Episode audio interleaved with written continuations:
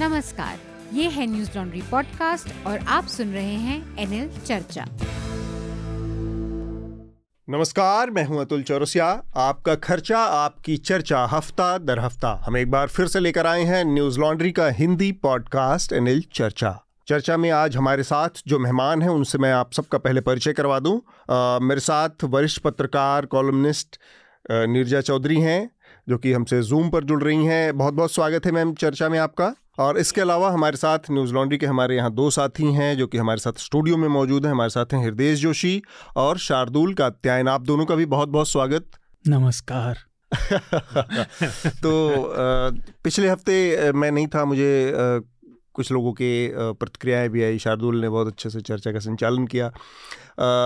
जो विषय हैं मुख्तर तौर से उनकी बात मैं करूँ तो राजस्थान में कांग्रेस का जो रिबेलियन हुआ या अध्यक्ष पद की जो पूरी कांग्रेस पार्टी की एक प्रक्रिया चल रही है वो इस समय एक बड़ी चर्चा का विषय है और इतनी बड़ी चर्चा वो बन गई कि एक और बड़ी चर्चा जो कांग्रेस पार्टी चलाना चाहती थी जो कि राहुल गांधी की पदयात्रा थी वो पीछे छूट गई और बातचीत का दायरा कहीं दूसरी जगह शिफ्ट हो गया है। तो ये हम बातचीत करेंगे इसीलिए हमारे साथ आज नीरजा जी मौजूद भी हैं। उनका लंबा अनुभव रहा है राजनीति को कवर करने का। तो हम उन, उनके अनुभव से भी समझेंगे कि ये जो चल रहा है वो कांग्रेस में क्या है या कुछ पुराने पैटर्न पर चल रहा है, कुछ नई चीज़ हो रही है, क्या हो रहा है? शार्दुल, मैं चाहूँगा कि आप सबसे पहले हमारे जो श्रोता हैं, उनको इस हफ़्ते की जो बड़ी सुर्खियाँ हैं, जो हेडलाइंस हैं, उनके बारे में एक बार इतला दे दें और फिर हम चर्चा को खोलते हैं। जी, अतुल। पहली खबर राजस्थान से ही है, जैसा अतुल ने बताया। कांग्रेस ने अपने तीन विधायकों, जिनमें मंत्री शांति धारीवाल, विधानसभा में उनके चीफ विप महेश जोशी और धर्मेंद्र राठौड़ को कारण बताओ नोटिस जारी किया। जी। और इसकी वजह थी कि इन तीनों ने कांग्रेस की जो लेजिस्लेटिव पार्टी मीटिंग थी उसके समानांतर एक मीटिंग बुलाई। और इन सब बातों में हम विस्तार में बात हम्म। करेंगे। जड़ में अशोक गहलोत और सचिन पायलट का मनमुटाव है। बिल्कुल। कांग्रेस से जुड़ी दूसरी सुर्खी कांग्रेस अध्यक्ष के चुनाव के लिए आज जब हम रिकॉर्डिंग कर रहे हैं तीस सितंबर की शाम तक नामांकन की प्रक्रिया समाप्त हो चुकी है। होगी। नामांकन प्रक्रिया आज समाप्त हो गई तीन बजे। दोपहर तक का मुझे लगा कुछ दिन झगड़ा और चलेगा। नहीं झगड़ा चलेगा पर नामांकन खत्म हो गया। हाँ। पूरे हफ़्ते अलग अलग तरह के कयासों और किरदारों के बाद शशि थरूर हम्म। मल्लिकार्जुन खड़गे और के एन त्रिपाठी का नामांकन फाइनल हुआ। ये तीन है। अच्छा तीन नाम हो गए? मैं तो अभी तक दो ही नाम पता था मुझे। ये के एन त्रिपाठी कोई और एक तीसरा नाम आ गया? जी शायद उड़ीसा से हैं। अच्छा बहुत बढ़िया। इन चुनाव पर मत 17 अक्टूबर को डलेंगे और नतीजा 19 अक्टूबर को आएगा। अगली सुर्खी पीएफआई की है। केंद्र सरकार ने बुधवार को पॉपुलर फ्रंट ऑफ़ इंडिया और उसके साथी संगठनों पर यूएपीए के तहत प्रतिबंध लगा दिया। जी जी। इससे पहले पिछले करीब एक हफ़्ते दस दिन से एनआईए और अन्य जाँच एजेंसियाँ पूरे देश में कई जगह छापेमारी कर रही थी। इनमें 250 से ज़्यादा लोग गिरफ़्तार हुए काफ़ी सामग्री बरामद की गई और पीएफआई पर देश विरोधी गतिविधियों और हिंसक आतंकी गतिविधियों में लिप्त होने या जुड़े होने का आरोप है। सुप्रीम कोर्ट से है अगली सुर्खी। मंगलवार को सुप्रीम कोर्ट ने आर्थिक रूप से कमज़ोर वर्गों के लिए जो 10 प्रतिशत आरक्षण है हम्म। उस पर जो सुनवाई चल रही थी उस पर अपना निर्णय सुरक्षित रखा। हम्म। आ, ये प्रावधान भारत सरकार ने संविधान के 103वें संशोधन के बाद लागू किया था। जी। जिसके तहत जातिगत आरक्षणों के अलावा 10 प्रतिशत आरक्षण सवर्ण लेकिन गरीब तबके के लिए था। आर्थिक रूप से पिछड़े जी। अगली सुर्खी भी सुप्रीम कोर्ट से गुरुवार को सुप्रीम कोर्ट ने एक बहुत अच्छा और ऐतिहासिक फैसला सुनाया जिसमें उन्होंने कहा कि सुरक्षित और संरक्षित गर्भपात कानूनी तौर पर हर महिला का हक है चाहे वो विवाहित हो या अविवाहित हो हम्म। और इसमें एक एडिशनल अच्छी बात यह है कि उन्होंने इसमें मैरिटल रेप को भी जगह दी जिसको हमारे नेतागण और कानून बनाने वाले बहुत तो छूना पसंद नहीं नहीं करते हम्म। तो अगर अगर ऐसी कोई महिला है जिसके साथ उसके पति ने ज़बरदस्ती संबंध बनाए हैं और वो गर्भ को नहीं चलाना चाहती तो वो 24 हफ़्ते के भीतर जो समय है वो सिर्फ़ अपनी मर्ज़ी से ये गर्भपात करा सकती है हाँ, ठीक है ऋषिकेश में एक होटल में रिसेप्शनिस्ट के तौर पर काम करने वाली युवा महिला अंकिता भंडारी की आ, उन, उनकी हत्या हो गई थी और उस आरोप में उत्तराखंड के पूर्व मंत्री विनोद आर्य हम्म। के बेटे पुलके तारे को गिरफ़्तार किया गया उनके साथ दो और लोगों को गिरफ़्तार किया गया है। तीन लोग इस पूरे मामले में गिरफ़्तार हुए भारतीय जनता पार्टी के नेता और मंत्री रहे। हाँ मंत्री रहे उत्तराखंड में। पूर्व मंत्री हैं। और अंकिता जिस होटल में काम करती थी वह पुलकित का था। और सरकार ने अब उस पर इस मामले के कुछ दिन बाद बुलडोजर चलवा दिया। और आरोप यह है कि आरोपी अंकिता पर रिसेप्शनिस्ट होने के साथ साथ देह व्यापार में जुड़ने का भी दबाव दबाव। डाल रहे थे और उसने जब प्रतिरोध किया तो उसे मार दिया। समय रहा तो आज हम इस पर बात करेंगे। जी।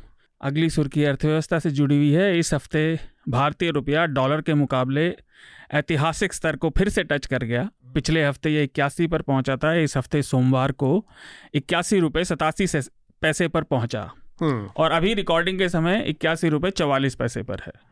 ठीक और इसके साथ आज ही शुक्रवार को आरबीआई ने अपने रेपो रेट में भी बढ़ोतरी की जिससे महँगाई पर थोड़ा काबू पाया जा सके। और जैसा हमने दो हफ़्ते पहले बात की थी जो गिरता विदेशी मुद्रा भंडार है और इस सब के पीछे पूरा कारण है कि अमेरिकी फेडरल रिज़र्व ने अपने रेप बढ़ा दिए हैं। महँगाई कम करने के लिए ये किया जा रहा है लेकिन जिनके घरों के लोन है हाँ। वो अपने लोन पढ़ने सारे लोन महँगे हो जाएँगे घर कार पर्सनल स्टूडेंट। भारत के विदेश मंत्री एस जयशंकर ने अपनी अमेरिका यात्रा के दौरान ये बयान दिया कि अमेरिकी मीडिया के द्वारा भारत का कवरेज पूर्वाग्रह से भरा होता है। हम्म। और उनका कहना था कि आप अखबार देखकर ये अखबार का नाम देखकर ये बता सकते हैं कि उसमें क्या लिखा होगा। हम्म। मज़े की बात यह है मैं विदेश मंत्री से अग्री करता हूँ लेकिन बिल्कुल दूसरे कारण से। हम्म। वो क्या भारत में टीवी चैनल का नाम सुन के आप बता सकते हैं कि वहाँ क्या नहीं वो- वो जो कह रहे हैं ना कि बायस है। हाँ। वो हम भी मानते हैं लेकिन वो बायस किस वजह से है, इस पर मतभेद है? हाँ। खैर आखिरी भाई सुर्खी ये इस तरह से भी इसको कहा जा सकता है जो हृदय ने कहा कि भारत के बारे में भी यही बात सच है। नीरजा नीरजा जी से एक मैं सोच रहा हूँ इतनी हेडलाइन हमने बोला है तो हाँ, जी, हाँ। जी, मैम ये कहना कि जो कि हम सब मानते हैं कि वॉल स्ट्रीट जर्नल को कौन चलाता है और न्यूयॉर्क टाइम्स को कौन चलाता फॉक्स है न्यूज़ को कौन तो ये कहा जाता है कि ये ये ये कंट्रोल्ड है और ये इंडिया की कमियाँ ढूंढते हैं। आपका इस पर एक टिप्पणी चाहेंगे? क्योंकि हम हेडलाइन के तौर पर इसे ले रहे हैं। ये विदेश मंत्री ने कहा है कि पूर्वाग्रह है उनका। देखिए यहाँ से तो काफ़ी कड़े शब्दों में कहा गया है क्योंकि जो भारत के ह्यूमन राइट्स रिकॉर्ड पे और जो चीज़ें कुछ हो रही हैं उस पर निंदा हुई है तो सरकार को अच्छा नहीं लगा है अ, हम्म। लेकिन उनको आज़ादी है उनकी फ्री प्रेस है अ, उनको कहने दीजिए अगर हमारा उसमें तथ्य नहीं है आपने विरोध किया क्रिटिसाइज किया ठीक है तो अ, मुझे लगता है उसको वहीं छोड़ देना चाहिए। हम्म। कई देशों में है उनका फ्रीडम ऑफ़ हो सकता है कुछ अ, ये बड़े बड़े आ, जो पेपर्स हैं या मीडिया हाउसेस हैं वो एजेंडा के तहत कह रहे हैं कर रहे हैं भारत के खिलाफ। ऐसा मुझे नहीं लगता है। उनकी अपनी सोच है कि यहाँ संकीर्ण हो रही है। जो राइट्स हैं और फ्रीडम ऑफ़ एक्सप्रेशन खासकर। हम्म। और और तो उनका अपना क्रिटिसिज्म है होने हाँ। दीजिए। हमारा देश तो- इतना मज़बूत इतना बड़ा है और इतना कॉन्फिडेंट है कि ये छोटी बातों पे हमें ज़्यादा तूल नहीं देना चाहिए उसको। इसका एक चीज़ और भी है कि भाई भारतीय जो संदर्भ है भारतीय संदर्भ का और जो पश्चिमी मीडिया देख रहा है वो उनकी अपनी अवधारणा जो है चाहे फ्रीडम की हो चाहे डेमोक्रेसी की हो लोकतंत्र की हो उस नज़रिए से देख रहे हैं तो ज़ाहिर सी बात है वो एकदम से भारतीय नज़रिए से मैच तो नहीं खाएगा। तो इतना स्पेस भी रखना चाहिए कि हाँ दोनों के विचारों में अंतर रहेगा। ये बात तो ठीक है मैं जो अग्री करने की लेकिन दूसरे कारणों से बात कर रहा था वो इसलिए कि हम लगातार मीडिया के मालिक कौन है?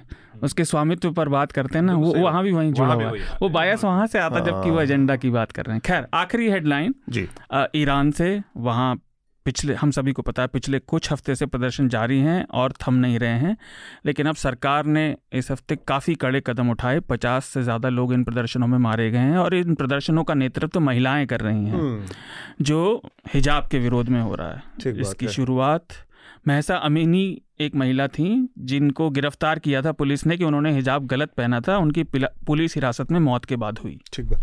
और इसमें तो- एक बात मैं जोड़ दूँ छोटी सी कि हाँ। जब शार्दुल आए थे स्टूडियो में तो मैंने यही बात कहनी चाहिए थी इनसे कि जो वहाँ लड़कियाँ हैं हिजाब के विरोध में वो एंटी फैशिस्ट सॉन्ग गा रही हैं जिसका पर्शियन वर्जन तो इन्होंने मुझे स्नप कर दिया कि मैं सॉन्ग नहीं सुनता मतलब मैं गाने मतलब नहीं नहीं सुनता और मेरा फ़िल्मों से लेना देना नहीं है चाओ चाओ चाओ फिर आपने बताया तो उसके इन्होंने यूट्यूब में सुना उस गाने को लेकिन हाँ। चलिए वापस चलते तो एक दो वो है जो थोड़ी सी अनाउंसमेंट है हमारे उसके श्रोताओं के लिए कि हमारा मीडिया रंबल जो कि सालाना हमारा इवेंट है न्यूज़ लॉन्ड्री का वो इंडिया हैप्टेट सेंटर में होने जा रहा है। चौदह और पंद्रह अक्टूबर को है ये दो दिनों में। देश भर से दुनिया भर से मीडिया के एक्सपर्ट जर्नलिस्ट तमाम लोग यहाँ पर इकट्ठा होते हैं बहुत सारे सेशंस हैं। हमारे सब्सक्राइबर्स के लिए मीडिया रंबल के सारे जो सत्र हैं जो सारे सेशन हैं ये आ, फ्री हैं ओपन हैं सब वो पार्टिसिपेट कर सकते हैं रजिस्ट्रेशन करवाना पड़ेगा। बाकी लोगों के लिए टिकट का प्रावधान है तो न्यूज़ लॉन्ड्री का सब्सक्रिप्शन जिन लोगों ने नहीं लिया है वो लेकर भी इसका हिस्सेदार बन सकते हैं। चर्चा की जो शुरुआत में जो सबसे पहला विषय है उस पर हम आना चाहते हैं। और कांग्रेस पार्टी में जो उथल पुथल मची हुई है, एक लंबा अरसा हो गया। कांग्रेस पार्टी की जो समस्याएँ हैं, वो ख़त्म होने का नाम नहीं ले रही हैं। और उस समस्या के समाधान के तौर पर इस चीज़ को देखा जा रहा था कि अध्यक्ष पद का चुनाव लोकतांत्रिक तरीके से हो, पारदर्शी तरीके से होगा। और उससे पार्टी में जो समस्याएँ हैं, वो कुछ हद तक दूर करने में आ, आ, मदद मिलेगी उससे। और पार्टी की जो समस्या नेतृत्व को लेकर है लीडरशिप को लेकर है आ, एक तरह की भ्रम की भी स्थिति है दुविधा की भी स्थिति है अभी कि लीडर एक्चुअल में कौन है।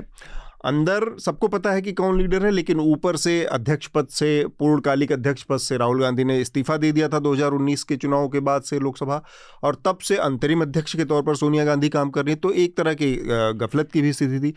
इन तमाम स्थिति और उसके बाद लगातार पार्टी से लोगों का जाना, नेताओं का छोड़ना, चुनाव दर चुनाव, कांग्रेस पार्टी की हार, इन सबको मिलकर ये एक राय बनी कि भाई कांग्रेस पार्टी के अंदर बहुत बड़े पैमाने पर आमूल चूल बदलाव की ज़रूरत है, नेतृत्व के स्तर पर, साथ में संगठन के स्तर पर बदलाव की ज़रूरत है, नए विकल्प तलाशने की ज़रूरत है। इन तमाम चीज़ों के इलाज के तौर पर, हल के तौर पर इस बीच में हमने ये भी देखा कि तेईस बड़े नेताओं का, कांग्रेस पार्टी के बड़े नेताओं का एक गुट था, जिसने एक बड़ी चिट्ठी लिखी और इस बदलाव के लिए तमाम सुझाव दिए और इसकी ज़रूरत पर ज़ोर दिया, दबाव डाला एक तरह से शीर्ष नेतृत्व पर, जिसको हाईकमांड कहते हैं। इसके बावजूद, जो समस्या का समाधान का जो के तौर पर अध्यक्ष पद का जो चुनाव देखा जा रहा था, वो अपने आप में एक बड़ी समस्या बनकर हमारे सामने आया कि कैसे अशोक गहलोत को चुनाव लड़ना था और वो अपने राजस्थान के मुख्यमंत्री पद और अध्यक्ष पद, इन दोनों के बीच में के चुनाव को ठीक से हैंडल नहीं कर पाए या इसको संभाल नहीं पाए या उनकी महत्वाकांक्षा कहिए कि वो दोनों पद एक साथ अपने हाथ में रखना चाहते थे और उस चक्कर में एक नए किस्म का फजीहत हुई कांग्रेस पार्टी की। फ़िलहाल आज जब हम ये पॉडकास्ट रिकॉर्ड कर रहे हैं तब कांग्रेस पार्टी के अध्यक्ष पद के चुनाव के लिए जो नामांकन होने थे वो ख़त्म हो चुके हैं। और जैसा कि शार्दुल ने बताया कि इस रेस में अब मल्लिकार्जुन खड़गे हैं शशि थरूर हैं और तीसरे नेता एक और हैं के एन त्रिपाठी।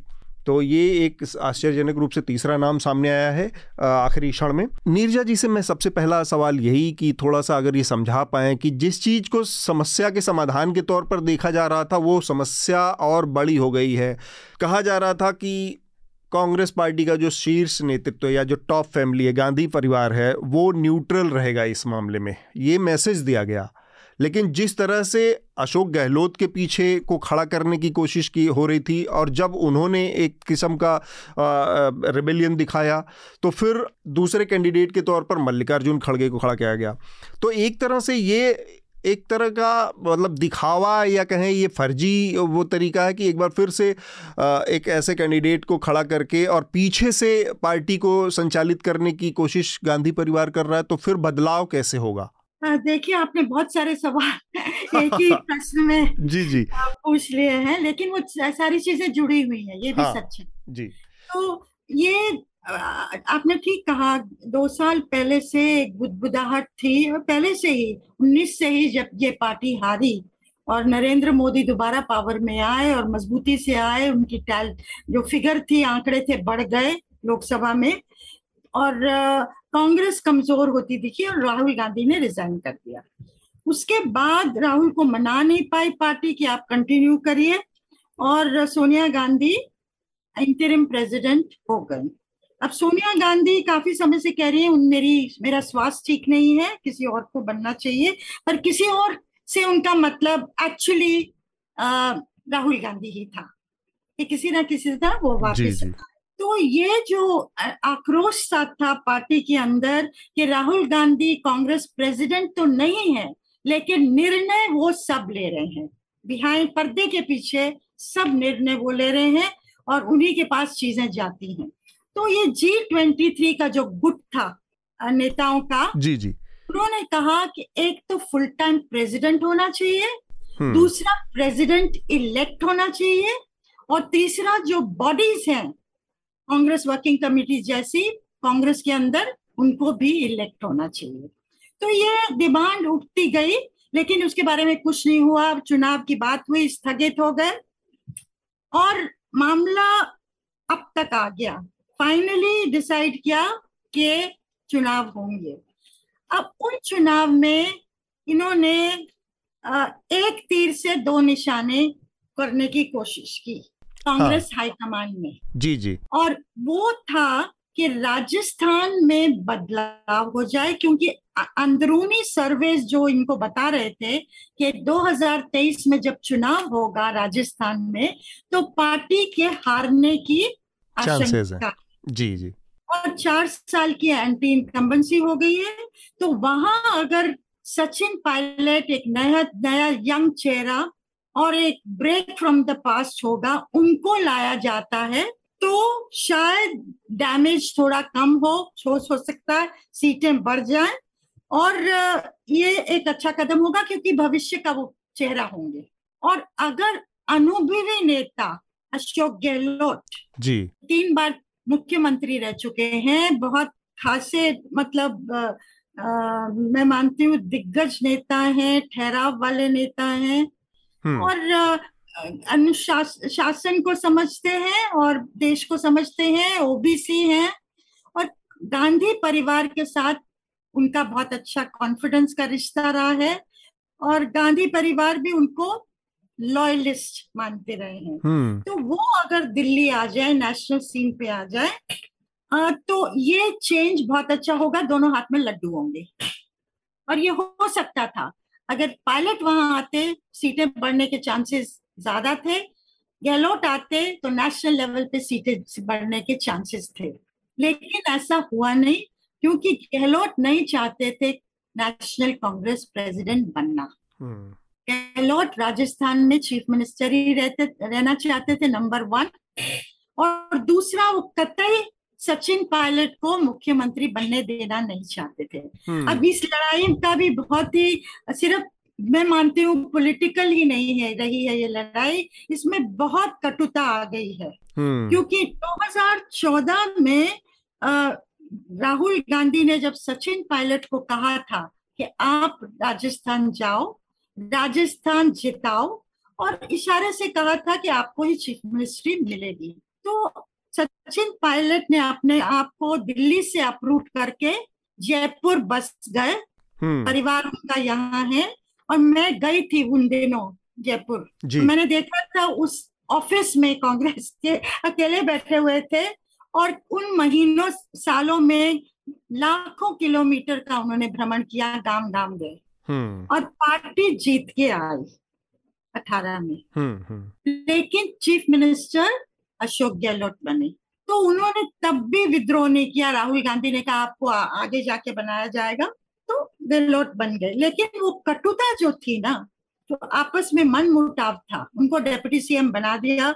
आ, वो बढ़ता चला गया। हम्म। और फिर उनका रिवोल्ट हुआ आ, 2020 में। हाँ. आ, जो कांग्रेस की सरकार गिराने की कोशिश थी वो सफल नहीं हुई। और वो डेप्यूटी सीएम नहीं रहे पीसीसी चीफ नहीं रहे। लेकिन हाल में उनको प्रॉमिस किया गया हाई हाई कमांड द्वारा कि आपको यहाँ लाया जाएगा सीएम के रूप में। तो जब गहलोत ये सब होने के बाद जब गहलोत की तरफ़ से मैं मानती हूँ एक डिफाइंस या रिवोल्ट आप कहिए हालाँकि अशोक गहलोत कहते हैं मैं उसके जिम्मेवार नहीं हूँ। हम्म। उन्होंने माफ़ी भी मांग ली है पब्लिकली सोनिया गांधी से माफ़ी मांगी है। कल हमने देखा ये। आ, तो लेकिन जो रिवोल्ट हुआ कहते हैं 92 एमएलए थे जो कि शांति धारीवाल के घर गए। सोनिया गांधी ने कांग्रेस लेजिस्लेचर पार्टी की मीटिंग बुलाई। दो ऑब्जर्वर्स गए जिसमें खरगे साहब भी थे। अजय माकिन जो राजस्थान के इंचार्ज है वो थे। और चीफ मिनिस्टर के घर में मीटिंग हुई लेकिन एमएलए नहीं आए। अब ये मैं मेरी जो तीस चालीस साल मैंने पॉलिटिक्स कवर किया ऐसा मैंने कभी नहीं देखा। तो ये एक डिफायंस रिवोल्ट था जो कि माना जाता है अशोक गहलोत के इशारे के बिना नहीं संभव है क्योंकि वो उन्हीं के लोग थे। हालाँकि वो कह रहे हैं मुझे नहीं मालूम था ये। अब हम्म। वहाँ कितने लोग थे वो 92 एमएलए की बात हो रही है लेकिन एक्चुअल आंकड़ा किसी को नहीं पता है क्योंकि उस मीटिंग के बाद एमएलए वॉल्वो बस में गए स्पीकर के यहाँ और वहाँ पेशकश की कि हम असेंबली से इस्तीफा दे देंगे। जी। मैम, ये पूछना चाहता था मैं आपसे, मैं हृदय बोल रहा हूँ। ये कि आपने जो आर्टिकल लिखा है उसमें आप जैसा खुद बता रही थी कि कांग्रेस में there is no high command लेकिन ये बहुत ही आश्चर्य वाली बात है, इससे पहले भी आपने जो लेख लिखे इंडियन एक्सप्रेस में हम पढ़ रहे थे और आपने बताया था उसमें कि कितने लंबे समय से एक पार्टी, जो प्रिंसिपल अपोजिशन पार्टी है, वो बिना किसी अध्यक्ष के चल रही है और किस तरह से लगातार एक के बाद दूसरे वो इलेक्शन हार रही है।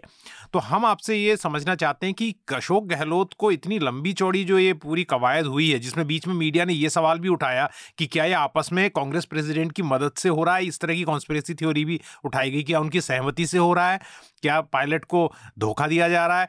उनको इतनी छोटी सी बात समझ में नहीं आ रही थी कि नीतीश कुमार जो है वो ओबीसी चेहरा आ रहे हैं। अगर वो ओबीसी चेहरा यहाँ अध्यक्ष बनेंगे तो एक मोबिलाइजेशन होगा और कैचमेंट जो है, ये सबसे बड़ा मोबिलाइजेशन है जिससे बीजेपी डरती है कि कहीं बैकवर्ड फॉरवर्ड ना हो जाए। तो इतनी छोट और वो मना कर देते ऐसा था तो। वो सोनिया गांधी को कह देते मैडम मैं नहीं बनना चाहता तो इतनी फजीयत नहीं होती पार्टी की। तो ये समझना बड़ा मुश्किल है कि इतने मेच्योर नेता जो तीस चालीस साल से पॉलिटिक्स कर रहे हैं और लॉयलिस्ट हैं तो फिर पार्टी की भला ही सोचते होंगे। हम्म। देखिए आपने बहुत अहम सवाल उठाया जो मेरी भी समझ में नहीं आ रहा। अशोक गहलोत जैसा अनुभवी नेता लॉयलिस्ट नेता अगर वो हाईकमान की बात नहीं मान रहा है हाईकमान को डिफाई कर रहा है तो फिर तो कोई भी कर सकता है। हाईकमान का मतलब क्या है? आज मैं मानती हूँ कांग्रेस के अंदर हाईकमांड है है या ये सवाल उठता है ना? राजस्थान से सवाल उठा, क्या कांग्रेस में हाईकमांड है भी कि नहीं? फॉर्मली हाईकमांड है, लेकिन उसकी चलती नहीं है। अगर अशोक गहलोत जैसा लॉयल नेता, जो लॉयल माना जाता था, इतना विरोध का खड़ा कर सकता है हाईकमांड कि सीएलपी मीटिंग भी नहीं होती जो सोनिया गांधी चाहती थी। Observers hmm. वहाँ चार घंटे बैठे रहते हैं एमएलए वहाँ शो अप नहीं करते हैं। और वो एमएलए जाके स्पीकर की जो मैं कहानी बता रही थी जो आ, आ, वो जाके इस्तीफे की पेशकश करते हैं। मतलब इस्तीफे की पेशकश कर, करने का मतलब क्या हुआ? कि हम अलग गुट भी बना सकते हैं। राइट तो, तो. ये तो बहुत भारी क्योंकि हमने जो कांग्रेस देखी है ओवर द डेकेड्स उसमें जब हाईकमांड भेजती था अपना ऑब्जर्वर स्टेट्स को तो चीफ मिनिस्टर थर थर आते थे अगर वो वन लाइन रेजिग्नेशन लिखना होता था तो वो लिखते थे अगर वन लाइन ऑथराइजेशन करना होता था कि सब चीज़ कांग्रेस प्रेसिडेंट पे छोड़ी जाए मैं इस चीज़ में विश्वास नहीं करती हूँ पर वो किया जाता था हम्म। आज वो हाईकमान नहीं है आज वो सीएलपी मीटिंग भी नहीं होती है जो कि कांग्रेस प्रेसिडेंट चाहती है तो इसका मतलब क्या हुआ और हम्म। अशोक गहलोत जो आपका सवाल है अशोक गहलोत जैसे अनुभवी नेता मैं अगर वो आ जाते नेशनल सीन पे तो बहुत वैल्यू एडिशन आपकी बात सही है वो किसी भी अपोजिशन नेता को स्टेट सत्र को फ़ोन करते तो उनके फ़ोन लिए जाते। नहीं वही मैं पूछ रहा था जो अतुल से मैं बात कर रहा था कि अतुल से मैं यही बात कर रहा था कि जो नीतीश कुमार के आने से जो है एक ओबीसी मोबिलाइजेशन की बात बनती है। तो क्या और अशोक गहलोत को इतनी छोटी सी बात समझ में नहीं आ रही थी? या वो उनको लग रहा था कि भैया मैं क्यों एक ऐसी पार्टी का आलाकमान बनूं जहाँ आलाकमान को मैं डिफाई कर सकता हूँ तो कोई मुझे भी करे? तो एक ऐसी जगह का मतलब सरदार बनना जिस पार्टी में कोई अहमियत नहीं है तो। वो ठीक है ऐसी वो, वो आपकी बात सही है कोई भी आज सोचेगा कि ऐसी पार्टी का सरदार बनना इसका मतलब ही क्या है और हम्म। वहाँ तो मैं बादशाह हूँ एक स्टेट का चीफ मिनिस्टर होना तो बादशाह के बराबर है उसको मैं छोड़ के यहाँ आके क्या लूँगा मैं इकहत्तर साल का हूँ हो हम्म। सकता है उनकी ये थिंकिंग हो और हो सकता है ये भी जैसा मैंने कहा एक कटुता का रिलेशनशिप हो गया सचिन पायलट के साथ हाँ कि वो नहीं चाहते उन्होंने ये हाईकमान को ऑफ़र किया था ठीक है मैं बन लेता हूँ मैं बन जाता हूँ पार्टी प्रेसिडेंट और लेकिन मैं साथ साथ सीएम भी रहूँगा। तो अगर जब राहुल गांधी ने कहा नहीं वन पर्सन वन पोस्ट तो फिर उन्होंने कहा तो मेरी मर्ज़ी का सीएम बनाया जाए हम्म, अगर मैं ये हम्म, लेता हूँ। पर वो भी नहीं हुआ सारा ही एक तरह का मेस हो गया जिस तरह से गहलोत का एक मैं मानती हूँ गहलोत ने एक बहुत छोटी पॉलिटिक्स के लिए। हम्म, आप सही कह रहे हैं भाजपा के अंदर जो एक डर तो नहीं कहूँगी, भाजपा जिस दिशा में जा रही है, वो उसकी politics OBC MBC most backwards Dalit, Mahadalit, Pasmanda मुसलमान जिसके बारे में प्रधानमंत्री ने बात की है। इनको अपनी तरफ़ आकर्षित करना है। ये पुरानी भाजपा नहीं है बनिया ब्राह्मण की पार्टी। हम्म। ये नई भाजपा है नरेंद्र मोदी के नेतृत्व में जिसमें इन तबकों को साथ लिया जा रहा है। मैं एक बात आपको कहूँगा आप कुछ पूछना चाह रहे हैं कि यूपी के इलेक्शन से पहले एक बहुत ही सीनियर भाजपा के नेता ने मुझे कहा था, मेरी बात हो रही थी तो उन्होंने कहा था कि क्या आपका फीडबैक है? तो मैंने कहा, आपको जाटों से प्रॉब्लम होगी वेस्टर्न यूपी में। उन्होंने कहा, नहीं, हमें जाटों से प्रॉब्लम नहीं होगी। मेरी चिंता है ओबीसी अगर ओबीसी मुझको, मुझे लगता छोड़ के जा रहा तो हमको, उनको वापस रखना है। वो हमारा, जो आप कह रहे हैं ना, असली कैचमेंट एरिया है। तो वो 2024 को लेके इसके बारे में बहुत सतर्क है।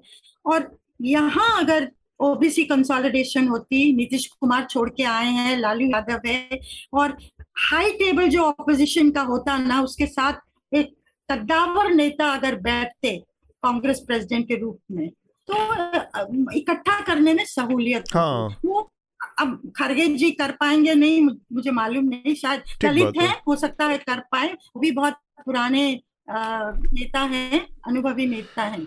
तो देखते हैं क्या होता है उसमें।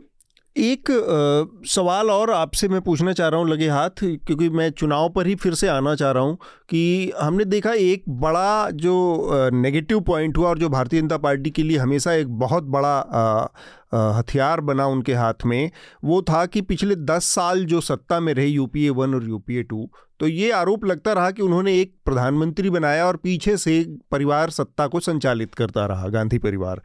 और उसका ये नतीजा रहता है कि बार बार कि आप पूरी तरह से पावर एब्सोल्यूट पावर को एंटरटेन करते हैं, फ़ायदा उठाते हैं और कोई रिस्पॉन्सिबिलिटी नहीं थी। अब ये जो जिस तरह से चुनाव की प्रक्रिया को शुरू करने की बात आई तो ये लगा कि एक अच्छी चीज़ शुरू हो रही है। उसमें भी पहले एक लॉयलिस्ट अशोक गहलोत को उठाया सामने लाया गया। अशोक गहलोत ने कुछ उल्टा सीधा किया तो अब दूसरे को लाया गया। तो एक बार फिर से ये पूरी प्रक्रिया जिस ठप्पे को हटाने के लिए की जा रही है कि भाई हम ईमानदारी से पार्टी में कुछ बदलाव चाहते हैं, वो ईमानदारी कहीं ना कहीं फिर से गायब हो जाती है और अब वो जैसे दस साल एक एक प्रधानमंत्री को बिठा के सत्ता चलाई गई, उसी तरह से अब पार्टी में एक आदमी को सामने बिठा कर पार्टी चलाने की बात होगी। तो इससे फिर वो बदलाव की बात कहाँ आती है? तो इसमें गांधी परिवार की जो पूरी भूमिका है जो नीयत है, उसके बारे में मैं थोड़ा सा समझना चाह रहा हूँ कि असल में क्या चल रहा है। मैं इसका जवाब किसी और चीज़ से स्टार्ट करके कर, कर, करना चाहूँगी। मुझे कई बार लगता है कि हमको ये नरेंद्र मोदी फिनोमिनन है ना हम्म। को ज़्यादा गहराई से सम, समझने की ज़रूरत है। मुझे कई बार अपने आप लगता है मैं पूरी तरह इसको नहीं समझ पाई हूँ। ऑफ़ कोर्स हिंदुत्व है उसमें नेशनलिज्म नेशनल सिक्योरिटी उसमें है टफ लीडर उसमें है सोशल वेलफेयर उसमें है ओबीसी और गरीबों को तब लुभाना उसमें है। कई चीज़ें उसका एक उस कई चीज़ों का मिश्रण है ये सिर्फ़ हिंदुत्व नहीं है। आ, लेकिन उसके साथ साथ कभी कभी मुझे लगता है जो हिंदुस्तान का साइके बदल रहा है खासकर यंग इंडिया का साइके जो बदल रहा है उसमें पॉलिटिक्स उसमें एंटाइटलमेंट के खिलाफ एक धारणा बनती जा रही खासकर नौजवान तबका जो है हमारे देश का और वो बहुत बड़ा तबका है इस समय हम्म तो गांधी आज राहुल गांधी को पप्पू दिखाने में भाजपा सक्षम क्यों हुई है? हुई है वो सक्षम। हम्म। लेकिन आज राहुल गांधी को उन्होंने एंटाइटलमेंट का प्रतीक बना दिया है। जी। जिसके खिलाफ एक रिएक्शन है। ऐसा नहीं कि राहुल राहुल गांधी जो भी कर रहे हैं गलत कर रहे हैं। मतलब ऑपोजिशन हाँ, नेता के होते वो बहुत प्रहार करते हैं सरकार के ऊपर हाँ। नरेंद्र मोदी के ऊपर लेकिन वो जम नहीं रहे क्लिक नहीं कर रहे हैं। ये हम जानते हैं। तो अगर ये सच है आपको याद है ये ब्यूरोक्रेट जो था उसने चक्कर लगाने के लिए उसको परमिशन मिली थी। कहाँ था ये जो बात जी। हुई थी? जी बिल्कुल। ये आ, दिल्ली में ही हाँ। एक स्टेडियम में हुआ था जो ब्यूरोक्रेट स्टेडियम में जो हुआ था। हाँ। जी। और कितना बवाल हुआ था उसके खिलाफ कितना लोगों में रोष हुआ था। वो भी एंटाइटलमेंट था ना। हम्म हम्म। मैं ब्यूरोक्रेट हूँ मैं ये कर सकता हूँ मेरे लिए बड़ा स्टेडियम खुलेगा खास खुलेगा। तो मुझे लगता है ये भी एक धारणा। और दूसरी चीज़ जो रिप्रेजेंट कर रहे हैं एलीट वर्सेस सबॉल्टन एलीट की जो पॉलिटिक्स रही है एलीट के हाथ में पावर रहा है अब वो नीचे जाएगा power so hmm. Draupadi Murmu का प्रेसिडेंट होना सिंबॉलिक तो है जी. लेकिन बहुत बड़ा सिंबल है। कि एक आदिवासी महिला अगर मैं आज आदिवासी टीनेजर होती बस्तर में हम्म, मान लीजिए। राइट तो मुझे तो बहुत ही एक्साइटमेंट होता बहुत। प्राइड होती मैं भी उधर बैठ सकती हूँ। तो ये जो एस्पिरेशन को समझना ना आ, वो भी एक बड़ा नरेंद्र मोदी की पॉलिटिक्स में ये बहुत स्मार्ट तरीके से दिखता है बार बार। स्मार्ट चीज़ें हैं और मतलब कांग्रेस पार्टी के लिहाज से अगर हम देखें तो कांग्रेस पार्टी की बदलाव की या शुरुआत होती भी है तो वो कहा जाती है कि वो दलित चेहरा भी लाएँगे तो जगजीवन राम की बेटी तक ही पहुँच पाते हैं वो द्रौपदी मुर्मू जैसे किसी एक्चुअल आदिवासी है जो वास्तव में शून्य से उठकर वहाँ से आई है। वहाँ तक उनकी सोच नहीं जाती है वहाँ तक वो उनकी उनका उनका टच भी नहीं है शायद वो उससे कट ऑफ़ भी एक तरह का है। शार्दुल बहुत देर से अ, कुछ सवाल अपने मन में लिए बैठे हैं और कई सारी चीज़ें बहुत देर से सुन भी रहे हैं तो मुझे लगता है कि बहुत सारी चीज़ें उनके दिमाग में एक बार शार्दुल अपनी राय रखें फिर हम इसमें इसके बाकी पहलुओं पर थोड़ा सा बात करेंगे। देखिए कांग्रेस पर हमने बहुत बार बात की है। और जैसा नीरजा जी ने कहा और आपने और देश ने सवालों में भी कहा कि लॉयलिस्ट होने के बावजूद भी अशोक गहलोत ने ऐसा क्यों किया? तो मैं ये कहना चाहता हूँ कि बड़ा सा बड़ा लॉयलिस्ट भी मानवीय स्वभाव से पृथक तो नहीं है। वो है तो राजनीतिज्ञ ही। और सत्ता उसकी काम भी है और फितरत भी है। तभी वो उतना सफल भी है उस क्षेत्र में। कांग्रेस में हाईकमांड की सत्ता, जैसा नीरजा जी ने कहा हाईकमांड है भी नहीं भी तो ये हाईकमांड का शरण ही तो है। आप 1971 का उदाहरण देखिए, मोहनलाल सुखड़िया का। वो भी बड़े नेता थे। और परशुराम मदेरना 1981 में, है ना? उनकी पोती ने भी अब अशोक गहलोत के खिलाफ थोड़ा बयान दिया था, दिव्या मदेरना ने। तो ये चीज़ें चलती तो हैं। जो दूसरा किरदार है मैं उसके बारे में भी कुछ कहना चाहूँगा सचिन पायलट। मैं सोच रहा था कि भाई मैं अगर सचिन पायलट हूँ तो मैं कांग्रेस में रुका हुआ क्यों हूँ? मुझे रीज़न तो समझ नहीं आया पर अगर हम जैसे हम बाहर से देख रहे हैं ये देखें तो उनके साथ के चाहे वो किसी भी वजह से हो चाहे उनके नाम की वजह से हो काम की वजह से हो बहुत सारे लोग भाजपा में चले गए। वो जो भी कारण हैं उनके कांग्रेस में रुकने के वो राजनीति के लिए अच्छे हैं अगर वो आगे आते हैं तो। वो किसी वजह से रुके हुए हैं ना। वो जा सकते थे। एक वजह ये भी है कि बीजेपी में जा नहीं पा रहे हो। नहीं वो जो भी वजह हो मुझे वजह पता नहीं। मैं वजहों की बात नहीं कर रहा मैं रिज़ल्ट की बात कर रहा हूँ। हमारे सामने रिज़ल्ट क्या है? वो कांग्रेस में रुके हुए हैं ना इतने हाँ। अपमान के बावजूद भी एक के बाद एक। तो वो एक आइडियोलॉजिकल कमिटमेंट दिखाता है वो जो भी है। मैं- लेकिन वो राजनीति के लिए अच्छा है अगर हम देखें सर्वांगीण रूप से। तीसरी बात जो आपने बात कही कि ये सारा ड्रामा हुआ और जो कांग्रेस का जो मेन मुद्दा था अध्यक्ष का राहुल गांधी को फिर से करने का तो मेरे दिमाग में एक श्लोक आया, मैंने उसे रिवाइज किया कि कहीं मैं गलत तो नहीं पढ़ रहा। विलंबो नैव कर्तव्य। आप जितना कर्तव्य को अपना ढकेलते जाएँगे पीछे, उसका फल उतना ही कम होता जाएगा, इसमें कोई शक नहीं है। उतना ही फल कम होता जाए जो आपको करना चाहिए था समय पे वो जितना देरी से होगा उसका फल उतना ही बेकार होता जाएगा। उसको करने का मतलब खत्म हो जाएगा। आपने संस्कृत में कह के बात की गरिमा को बढ़ा दिया नहीं तो कबीरदास ने भी काल करे सो आज कर करके इसी बात को कहा था। तो मुझे ये थोड़ी पता मैं तो दिमाग में जो आया मैं उस पर बोल पड़ा ना। संस्कृत ये है और ये कांग्रेस गिर रही है। कांग्रेस का ही डायलॉग है वो बड़ा पेड़ गिरेगा तो आवाज़ होगी। और अंत हर जीवन का यू नो परिदृश्य है। आखिर में वो होगा ही।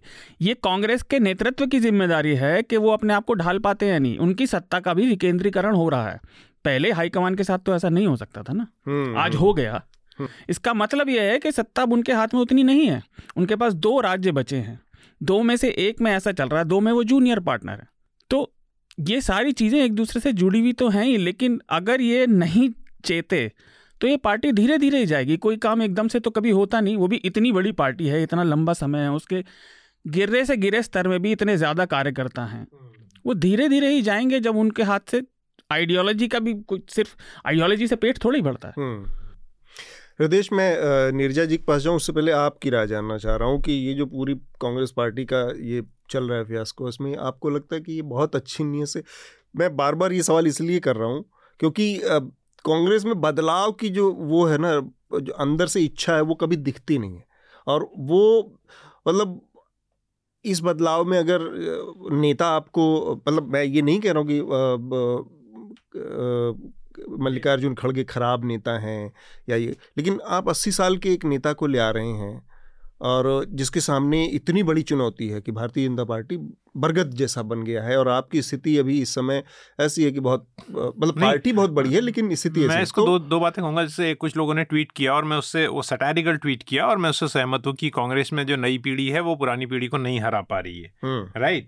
और नई पीढ़ी में राहुल गांधी भी हैं हम्म, तो राहुल गांधी जो है वो उस तरह से क्लिक नहीं कर रहे हैं जो नीरजा जी ने कहा और उनको इंटाइटलमेंट का सिंबल बना दिया और वो लेकिन कांग्रेस की दूसरी गहलोत कैसे बन गए वहाँ पर पायलट के नेतृत्व के बावजूद मुख्यमंत्री ये बताता है कि हाँ, लेकिन कांग्रेस की जो दूसरी क्वालिटी है वो अमेजिंग है। और वो क्वालिटी है कि वो दुनिया जहान की पार्टियों को बीजेपी की बी टीम कहते हैं लेकिन वो खुद जब मौके आते हैं क्रिटिकल बीजेपी की ए टीम बिल्कुल बीजेपी के लिए इतनी बड़ी मददगार पार्टी की तरह व्यवहार करते हैं। आप और मैं दोनों उत्तराखंड में थे।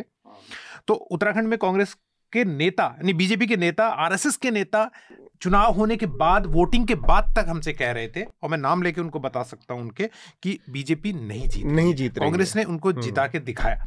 वैसे ही हिमाचल की भी स्थिति है फ़ील्ड में लोग गए थे मैं खुद रहा गया वहाँ तो वहाँ पर साफ़ दिखता है कि बहुत गुस्सा है लोगों में।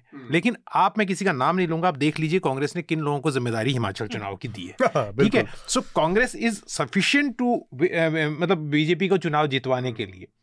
तो अब मैं क्या बोलूँ? नीरजा जी के नीरजा सामने जी, में एक- इतना एक छोटी सी बात है तो हाँ। नीरजा जी को लें। जो आपने हृदय से बात पूछी हाँ। असल में क्या है ना बदलाव कभी एकदम बहुत ही आराम से नहीं होता। और खासतौर से राजनीतिक सत्ता का बदलाव क्योंकि देखिए तो प्रशासनिक सत्ता तो है नहीं ये राजनीतिक सत्ता है दोनों अलग अलग हम्म। चीज़ें हैं। ये हमेशा खींचतान से ही होगा। ये इंटरेस्ट टकराएँगे और एक विजयी होगा। You have to- you- you have to win. हाँ ये सत्ता जीती जाती है ये मिलती नहीं है। हम्म तो ये खींचतान तो हो। गई हम्म बिल्कुल ठीक। नीरजा जी, मैं और एक इसी से जुड़ा सवाल फिर से आपने हालाँकि एक जो लेख भी लिखा था इंडियन एक्सप्रेस में कि कैसे हाईकमांड का जो कल जो कॉन्सेप्ट था वो ख़त्म हुआ है, ये सारी चीज़ें मिल के एक चीज़ की तरफ़ इशारा कर रही हैं कि आप अच्छे नेता कार्यकर्ता नहीं आइडेंटिफाई कर पा रहे हैं। आप चुनाव नहीं जीत पा रहे हैं, वो तो एक मुद्दा है ही है। तमाम नेता आपके उससे निकल कर गुलाम नबी आज़ाद जैसा जो आदमी पचास साल तक पार्टी के साथ रहा, फिर अचानक से चला जाता है। अशोक गहलोत जो चालीस साल से पार्टी का सबसे लॉयल वो करता, कार्यकर्ता थे और पार्टी और परिवार के साथ जुड़े थे, वो अचानक से रिबेलियन के मोड में चले जाते हैं। तो ऐसा लगता है कि जो लीडरशिप है, जिसका काम है कि टैलेंट को पहचानना ऊपर, अच्छे नेतृत्व वाले, लेफ्टिनेंट को अपने इर्द गिर्द बिठाना, वो काम नहीं हो रहा है। या फिर ये हार ने ये सारी स्थितियाँ पैदा की हैं। एक के बाद एक के बाद एक के बाद हार। ये वजह क्या हो रही है? क्योंकि, और दूसरा, या तो फिर मैं अगर मेरा जो अंदाज़ा है, या मैं अपने उससे कहूँ कि अंदाजन तो क्या ये राहुल गांधी की कम उम्र और जो सो कॉल्ड ओल्ड गार्ड है, जो ओल्ड गार्ड है, वो इनको नेता के रूप में स्वीकार नहीं कर रहा इसलिए ये सारा वो हो रहा है। खींचतान मच रही है। आपका अपना निष्कर्ष क्या है कि क्यों हाई कमांड जो इतना पावरफुल माना जाता था, वो एकदम से बेमतलब नज़र आने लगा या बहुत बेचारा नज़र आने लगा या जिसको कोई भी छोटा मोटा नेता आँख दिखा रहा है तरेर रहा है और वो फिर उसके सामने झुकने को मजबूर हो जाते हैं। देखिए कई कारण हैं, आप भी जानते हैं। एक तो आपके सामने नरेंद्र मोदी की नई बीजेपी जो खड़ी हो गई है वो पुरानी बीजेपी की तरह नहीं है। तो आपका विरोधी बहुत सशक्त है और सशक्त होता जा रहा है। उसको मालूम है कि कम्युनिकेशन मीडिया नए मीडिया के टूल्स को कैसे इस्तेमाल करना। नरेंद्र मोदी का एक कल्ट बना दिया है इस इस्तेमाल से। हम्म। और अ, अ, लोगों को लगता गलतियाँ भी होती हैं लेकिन ये हमारे लिए कुछ कर रहे हैं हमारे और एक हिंदू भी जो एक फील कर रहा है कि हाँ हमारे ऊपर हम सिक्योर नहीं है ये पार्टी हमको सिक्योर रखेगी। तो उसमें कई चीज़ें तो एक सख्त सशक्त विरोधी वो एक चीज़ है। दूसरा है पार्टियाँ हारती रही हैं जीतती रही हैं। तो लोग ज़रूरी नहीं कि जाते हैं वो वापस लड़ते हैं दोबारा पार में आते हैं। हम्म। लेकिन जब से 2014 से कांग्रेस पार्टी हारती चली जा रही है। और लोगों को लग रहा है कि ना तो कांग्रेस का फ्यूचर है हम्म। ना मेरा फ्यूचर है कांग्रेस में। राइट। Hmm hmm. लोग इतना निराश हो जाते हैं तभी वो देखते हैं कहा मुझे जगह मिलेगी। हम्म। तो वो जगह खासकर नौजवान तबका तो ढूंढ ही रहा है कहीं और जगह बिल्कुल। तो तीसरा है कि कांग्रेस के नेतृत्व ने बहुत डिफेंसिव पॉलिटिक्स खेली है। सेटिंग द एजेंडा नहीं किया है। सोनिया गांधी ने पार्टी को इकट्ठा रखा है ये उनकी उपलब्धि रही है पिछले दो दशकों में। लेकिन देश के लिए एजेंडा नहीं सेट किया है। और जो मैनेजमेंट था वो अहमद पटेल जैसे लोगों ने किया। आज वो अहमद पटेल भी नहीं बिल्कुल हाँ। मतलब अच्छे सुलझे हुए अच्छा आज कांग्रेस को क्या ज़रूरत है? कांग्रेस को इस समय चेहरे की ज़रूरत नहीं है। कांग्रेस को ज़रूरत है ऑर्गेनाइजेशन को मज़बूत करना जड़ों में। हम्म। Number one. और ऑपोजिशन के साथ मिलके एक बनाना यूनिटी ताकि वन ऑन वन कॉन्टेस्ट हो सके भाजपा के खिलाफ। हम्म। अगर आप वन ऑन वन कॉन्टेस्ट कर सकते हैं जैसा कि अ, 1989 में विश्वनाथ प्रताप सिंह जब आए थे उभरे थे हाँ। तब वन ऑन वन कॉन्टेस्ट हुए थे यूपी और बिहार में। हम्म तभी इतना बड़ा आंकड़ा आया था जनता दल के पास। तो ये ग्राउंड लेवल ये बहुत पेंसटेकिंग काम है। लोग मतलब चार कैंडिडेट्स हैं चार पार्टीज़ हैं उनमें सुलह करवाना तीनों तीन को बिठाना एक को खड़े रहना उसको मजबूती से बाकी करना ये बहुत बारीकी और मेपेन पेंसटेकिंग काम है। जो जो आपके मज़बूत और समझदार नेता हैं वो कर सकते हैं। जो और फिर बाकी देश में अपने जैसे कहते हैं रेस हॉर्सेस को दौड़ाना। ठीक बात। मैं तो मानती हूँ राहुल गांधी के साथ दस और लोग होने चाहिए सिर्फ़ राहुल गांधी नहीं होना चाहिए राइट में। बिल्कुल क्योंकि फिर वो लगता है यही एक आदमी है जिसको सब दौड़ा चला रहे हैं और इसी को प्रोजेक्ट करना चाहते हैं मैं हम्म। दूसरी बात तुरंत जोड़ना चाहता हूँ कि इन्होंने वन ऑन वन कॉन्टेस्ट की बात कही तो मैं उसमें तुरंत कैलकुलेट कर रहा था अगर राजस्थान की सीटें 25 जोड़े छब्बीस गुजरात की जोड़े इक्यावन उनतीस जोड़े मध्य प्रदेश की 80 और उत्तराखंड हिमाचल की जोड़े और छत्तीसगढ़ की जोड़े 20 सीट सौ सीटों पर डायरेक्ट फाइट है। Without having a direct fight with BJP जब तक हम्म। उसको डिमोलिश नहीं हरा नहीं सकते आप तब तक आप कैसे सोच सकते हैं? आप कोई फोर्स ही नहीं बन रहे बाकी जगह तो रीजनल ताकतें ठीक बात। हाँ। तो शार्दुल आप कुछ जोड़ना चाह रहे थे बहुत छोटी सी बात हाँ। अंत में।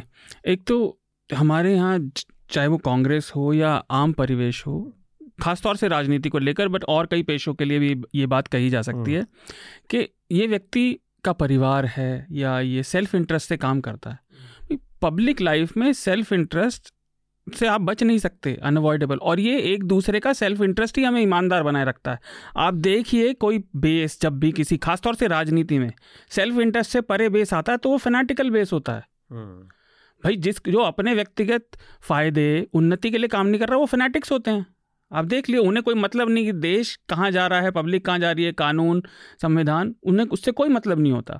तो ये इस डाइकॉटमी को तोड़ना पड़ेगा। और अनुभव की ये सब जो बात कर रहे थे तो अभिनव अनुभव में सिर्फ़ एक कमी होती है कि वो नए संदर्श को नहीं समझ पाता। नए लोग आगे आने आ, आगे आना चाह रहे हैं और कांग्रेस लीडरशिप को ये समझना पड़ेगा। ठीक बात। ये थोड़ी सी बात मेरे को हाँ। समझ में नहीं आई तो मतलब मैं क्लैरिटी आपसे थोड़ा चाहता हूँ कि निजी जो फ़ायदा है आपने कहा कि वो एक ज़रूरत निजी फ़ायदा जो है वो एक ज़रूरत है। या वो, वो उससे उस- बचा नहीं जा सकता। लेकिन अभी जो नरेंद्र मोदी का जो जो ईर्जा जी भी कह रही थी जो उनकी पूरा जो उनका पब्लिक में जो उनको प्रेजेंट किया जा रहा है उनका जो प्रचार तंत्र है वो तो यही दिखाता है ना कि ये आदमी अपने लिए जी नहीं कर रहा है। कुछ ये तो निजी है ही नहीं इनका हम्म, कुछ इनके जीवन में इनका क्या है? मैं तो झोला उठाऊँगा परिवार भी नहीं है, कुछ ऐसा। आप आम लोगों से बात करें ऑटो में बात करें कार में बात करें चलते हुए बस में बात करें वो कहते हैं इस आदमी का अपना कुछ नहीं कुछ नहीं। वो इमेज है ना। हाँ, हाँ, तो उस इमेज के साथ दिक्कत क्या देखिए ना इतने साल हो गए एक भी प्रेस कॉन्फ्रेंस नहीं हुई। कोई जवाबदेही नहीं है। हाँ। अगले चुनाव सवाल नहीं उठा में अगले, अगले चुनाव में एक बिलियन लोग एलिजिबल वोटर होंगे मानव इतिहास में पहली बार। लेकिन उस प्रधानमंत्री ने अपने दो कार्यकालों में एक भी प्रेस कॉन्फ्रेंस नहीं करी। नहीं लेकिन अभी ना मीडिया और ना लोग आप लोगों से मतलब मुझे बातचीत में ऐसे लोग नहीं मिले जो कहते हैं यार ये प्रधानमंत्री लोग सवाल नहीं उठाते इसका मतलब ये नहीं है क्योंकि मासेस से आप इसकी उम्मीद भी नहीं कर सकते कि वो इतने इंटेलिजेंट हो गए इतने इसका ये काम सिविल सोसाइटी का है ये काम मीडिया का है कि वो इन सब इन सवालों को सामने रखे। मुझे लगता है अभी जब हम बात कर रहे थे तो ये बात निकल के आई थी कि लोगों को लोग बीजेपी से इसलिए जुड़ना चाहते हैं कि उन्हें लगता है इस पर करियर है जैसा नीरज जी ने भी कहा। हाँ। लेकिन अब तात्कालिक हित लाभ दिख ही हैं करियरिस्ट अप्रोच में ये भी होता है कि फिर आप उसको इग्नोर भी करते हैं। तो लोग इस बात को इग्नोर कर रहे हैं कि ये प्राइम मिनिस्टर प्रेस कॉन्फ्रेंस नहीं करता। ये पार्टी जो है अल्पसंख्यकों के खिलाफ है या हाँ, खिलाफ है मतलब कम से कम उन- उन- उनके अधिकारों के लिए सम्मान नहीं दिखाती दिखाती। और खुल के इनके जो नेता है जो वो बोलते हैं और ऐसी भाषा बोलते हैं जो स्वीकार्य नहीं है हाँ तो कैरियरिस्ट अप्रोच में ये सारी चीज़ें निगलेक्ट की जाती नजरअंदाज की जा सकती है ना? देखिए है क्या? जो आप बात कर रहे हैं ना आम जनता की धारणा की और खत्म करते क्योंकि ये तो फिर चलता जाएगा। आम जनता की धारणा में बहुत सारी चीज़ें फैक्टर करती हैं। जनता जितनी परेशान होगी ये इतिहास बताता है स्टैटिस्टिक्स बताते हैं वो उतनी ज़्यादा फेनाटिक और एक्सट्रीमिस्ट होने की तरफ़ होती है क्योंकि वो चाहती है किसी को ब्लेम करे। ये मानव स्वभाव है ना जो मैंने पहले कहा था वो कहीं नहीं जाता। तो मेरे ख्याल से इस पर हमने बहुत विस्तार से बातचीत की बस आखिरी एक चीज़ मेरे दिमाग में है जो मैं कहना चाह रहा हूँ कि अ, जो कांग्रेस थी हमारे सामने वो कांग्रेस नहीं होनी चाहिए थी। एक परिवार के नियंत्रण वाली कांग्रेस बन गई जैसे भी वो एक बुरी चीज़ थी और इस बदलाव से जो अध्यक्ष पद के चुनाव का जो प्रस्ताव आया ये प्रक्रिया शुरू हुई उससे एक अच्छी कांग्रेस बनने का एक रास्ता खुलता हुआ दिखा था। आगे क्या होगा मुझे नहीं पता आपके सबको इंतज़ार करना होगा लेकिन कांग्रेस इस देश की वो पार्टी है जिसकी विचारधारा इस देश की उस विचारधारा से जुड़ती है जो आज़ादी की लड़ाई से जुड़ी रही है। तो उस नज़रिए से कांग्रेस एक बहुत महत्वपूर्ण पार्टी है। भारत के लोकतंत्र के लिए बहुत महत्वपूर्ण पार्टी है। उसका बना रहना बने और एक लोकतांत्रिक सामूहिक विचार को साथ में रखकर लोकतांत्रिक तरीके से मतलब जिसको कहते हैं सब सारे विचारों को, तमाम लोगों को, स्टेक होल्डर्स को साथ लेकर चलने वाली, उस कांग्रेस के रूप में इसका विकसित होना, डेवलप होना आज की ज़रूरत है। होगी कि नहीं होगी, हम नहीं जानते। इसीलिए मैंने नीरजा जी से वो सवाल बार बार पूछे कि जिस तरह से पॉपअप किए जा रहे हैं कैंडिडेट ये सब दिखावा बनकर रह जाएगा और फिर से वही समस्या बन के रह जाएगी। हमारा जो अगला विषय है उस पर जी। कहूँगी एक चीज़ अगर मैं कहूँ जी। आज जबकि नामांकन पत्र भरे गए हैं प्रेसिडेंट के लिए जी जी। कांग्रेस में चुनाव होना दो लोगों का खड़ा चाहे कितना भी फ्लॉड हो इम्परफेक्ट हो जी जी। लेकिन कॉन्टेस्ट हो रहा है नॉन गांधी परिवार जी हाँ। शख्सियत सामने है वो भी एक नए फ़ेज़ में जा रही है। और आप और मैं बहुत लोग हैं देश में जो चाहेंगे कि कांग्रेस रिवाइव करे। जी बिल्कुल। देश के हित में है लोकतंत्र के हित में है हम नहीं चाहेंगे कि वन पार्टी इंडिया हो। ठीक बात है। अ, हमारा जो अगला विषय है वो अ, अ, दो विषय हैं अगर जिसमें आप लोग कंफर्टेबल हो। एक तो ईडब्ल्यूएस के आरक्षण का मसला है और दूसरा, दूसरा अंकिता भंडारी अंकिता भंडारी का जो मसला हुआ उत्तराखंड में उन, उनका मर्डर हुआ और एक बीजेपी नेता के बेटे का नाम आया गिरफ्तारी हुई। तो दोनों पर अगर बात करें मेरे ख्याल- से की प्राथमिकता के हिसाब से मुझे लगता है। मेरी बात मैं तो कहूँगा पीएफआई आरक्षण। पे कर लो बात। नहीं नहीं। अच्छा पीएफआई भी एक है बड़ा मुद्दा है उस पर भी लेकिन हाँ। मैं सोचता हूँ कि हाँ। मेरे को अंकिता भंडारी पर है। जो मॉडरेट कर अंकिता भंडारी की बात करें अगर हम संक्षेप में एक बड़ा हीनियस क्राइम हमारे सामने आया कि 19 साल की अंकिता भंडारी उत्तराखंड के ऋषिकेश में एक होटल में रिजॉर्ट में काम करती थी और वहाँ पर कुछ ऐसी चीज़ें चल रही थी जो कि गैरकानूनी थी और उसमें उनको झोंकने की कोशिश की गई उसमें उनको शामिल करने की कोशिश की गई उन्होंने विरोध किया और उसके नतीजे में उनकी हत्या हो गई, अंकिता। और जो वो रिजॉर्ट था, वो भारतीय जनता पार्टी के उत्तराखंड के नेता हैं, पूर्व मंत्री हैं विनोद आर्या और उनके बेटे के नाम पर दर्ज है पुलकित आर्या, जो कि इस समय गिरफ़्तार हैं। इसके अलावा दो और लोगों की गिरफ्तारी हुई है इस हत्याकांड के मामले में। ये बेसिक जानकारी है। हृदय ये जो इसके बाद बड़े पैमाने पर पूरे देश में देखा हमने, उत्तराखंड में भी बहुत बड़े पैमाने पर विरोध प्रदर्शन हुए इस सबको लेकर। तो मुझे एक चीज़ जो मेरे दिमाग में बार बार खटकती रही कि इस देश में महिलाओं के साथ अत्याचार की घटनाएँ बड़ी आम हैं, बलात्कार की भी घटनाएँ बहुत बड़े पैमाने पर देखने सुनने को मिलती हैं, उनके साथ बलात्कार और हिंसा की घटनाएँ भी बहुत व्यापक रहती हैं। तो अंकिता भंडारी के मामले में वहाँ पर ऐसी क्या चीज़ चल रही थी कि इस मामले ने एकदम से, जैसे हमने देखा कि निर्भया के टाइम पर पूरा देश एक तरह से सड़कों पर उतर उतर गया था। उसके बाद फिर उस तरह का कोई उभार नहीं दिखा जबकि बहुत सारे उसके बाद भी क्राइम हुए अपराध हुए महिलाओं के खिलाफ। तो इसमें ऐसा क्या हुआ कि जिसने लोगों को अचानक से उत्तराखंड में देखिए मैं उत्तराखंड से आता हूँ और मैं आपको इस बात का छोटा आंसर देखिए मैं बड़े एक चीज़ पे जाना चाहता हूँ हाँ। जिस पे बात नहीं हुई है। ये तो ठीक है कि लोगों का बहुत गुस्सा आया है लेकिन मैं ये कहना चाहता हूँ कि वहाँ उत्तराखंड की अगर आप इतिहास को देखें वहाँ के भूगोल को देखें तो महिलाओं ने सारे आंदोलनों में हिस्सा लिया है। और मैं अभी एक उससे बड़ी बात कहना चाहता हूँ ये पौड़ी गढ़वाल और गढ़वाल का इलाका है यहीं पर यमुनोत्री का इलाका है। आपको मालूम है यमुनोत्री में इतनी गरीबी देखिए महिलाओं का संघर्ष देखिए उन्होंने केवल जन आंदोलनों में संघर्ष नहीं किया नशा नहीं रोज़गार दो में महिलाएँ आगे थी। जो वन आंदोलनों में केदार घाटी से लेकर हाँ, चिपको तक महिलाएँ आगे थी तो उन्होंने बहुत कष्ट झेला है हमने अपने उसमें देखा है और क्योंकि फौज में बहुत सारे लोग जाते हैं बहुत कम उम्र में उन्होंने अपने पतियों को खोया है। Right hmm, hmm. लेकिन यमुनोत्री का इलाका एक ऐसा इलाका है जहाँ पर ये मैं बहुत एहतियात के साथ कह रहा हूँ वहाँ पर लोग बेटियाँ पैदा इसलिए करते थे गरीबी के कारण क्योंकि वो उसे प्रोस्टिट्यूशन में भेजते थे। आप और ये आप यमुनोत्री के इलाके में जब जाएँगे जो लोग घूमे हैं वहाँ पर वहाँ दलाल घूमा करते थे और वो लड़कियाँ सहारनपुर भेजी जाती थी प्रोस्टिट्यूशन में। और ये बात अभी जो मैं एक, एक पुस्तक का अनुवाद कर रहा हूँ उसमें आएगी वहाँ काली मिर्ची और सफ़ेद मिर्ची कहा जाता है। लेखक ने लिखा है बिलेटकिन ने लिखा है कि काली मिर्ची की डिमांड कम थी और सफ़ेद मिर्ची की डिमांड ज़्यादा थी राइट आप समझ रहे हैं इसका मतलब क्या है राइट हम्म, हम्म। तो ऐसी स्थिति से लड़कियों ने लड़ाई लड़के मैं ये नहीं कह रहा हूँ सब जगह की यमुनोत्री का इलाका जो कि एक ट्राइबल इलाका है वहाँ पर कुछ हिस्से में ये चीज़ें दिखाती हैं कि कितना संघर्ष हर समाज में रहा है महिलाओं का। ये तो मैंने एक उदाहरण दिया। लेकिन अब वहाँ से लड़के आपने खुद उत्तराखंड में हम दोनों साथ में थे देखा कितने गाँव खाली हो गए। वो लड़की एस्पिरेशन लेके जाती है। परिवार से लड़के जाती लड़के तो मैं नहीं कह सकता लेकिन परिवार से अलग होके जाती है अपने और वहाँ पर वो पहली सैलरी कलेक्ट नहीं कर पाती है। I mean it flies face और अगेन अगेन मैं किसी पार्टी की बात नहीं कर रहा हूँ, लेकिन उसमें सत्ताधारी पार्टी के नेताओं का होना और अभी तो यही लग रहा है सबको, वहाँ जो चिंता है, आज जो लोगों की चिंता है, जो गुस्सा है, वो इसीलिए है, उनको लग रहा है सबूत मिटाए जा रहे हैं। उनको लग रहा है कुछ दिन हल्ला होगा, फिर वही हाल होगा। ठीक बात। तो इस मामले में भी यही हुआ जो विनोद आर्या के बेटे पुलकित आर्या का वो रिजॉर्ट था, उसमें जिस दिन अंकिता भंडारी की लाश मिली, उसके अगले दिन हल्ला गुल्ला मचा और फिर उस रिजॉर्ट के ऊपर बुलडोज़र चला दिया गया।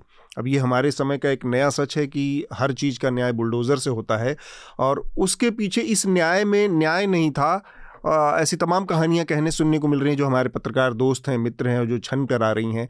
उनके मुताबिक इस रिजॉर्ट के ऊपर बुलडोज़र चलाने के पीछे कुछ और मंशाएँ थी। मसलन उसमें एक ये थी कि उस रिजॉर्ट में क्या क्या गैरकानूनी तरीके से चल रहा था। वो एक तरह से एक क्राइम स्पॉट था, जिसमें बहुत सारे एविडेंस थे जिनको सिक्योर किया जाना चाहिए था। और ये सारी चीज़ों को एक साथ बुलडोजर चलाकर ख़त्म कर दिया गया, क्योंकि एक बड़ा पॉलिटिकली इन्फ्लुएंस आदमी उसका मालिक था।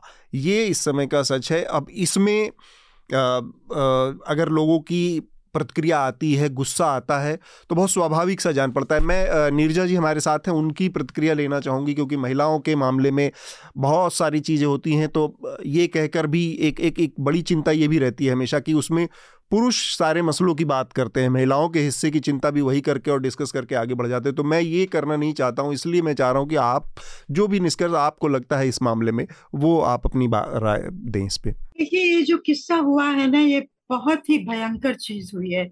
इसमें आपने सही कहा एक तो ऐसा लगता है एविडेंस को खत्म करने की कोशिश की गई बुलडोजर द्वारा। जी। तो कई लोगों का ये की धारणा है मानना है क्योंकि बहुत पावरफुल लोग उसमें इन्वॉल्व हैं रूलिंग पार्टी के लोग इन्वॉल्व हैं। सच है नहीं लेकिन एक परसेप्शन है। हम्म। और परसेप्शन पॉलिटिक्स में बहुत बड़ी चीज़ होती है। और एक 19 साल की लड़की को पहले तो ये कह उसको कहना कि आप अपने सर्विसेज़ दो इस तरह हम्म। की सर्विसेज़ फिर उसने मना किया तो उसकी जान ले लो उसकी उसकी उसकी बॉडी पाई जाए। और मतलब किस्सा आफ्टर किस्सा हम ये देख रहे हैं हो रहा है। और आवाज़ उठती है बवाल होता है आपने सही कहा दो तीन चार दिन के बाद उसके बाद कोई फॉलो हम भी नहीं करते आप भी नहीं करते। अब मुझे याद है बहुत साल पहले एक किस्सा हुआ था माया त्यागी का आप लोग तो बहुत छोटे हो। जी। बागपत में उसके साथ मिसबिहेवियर हुआ था।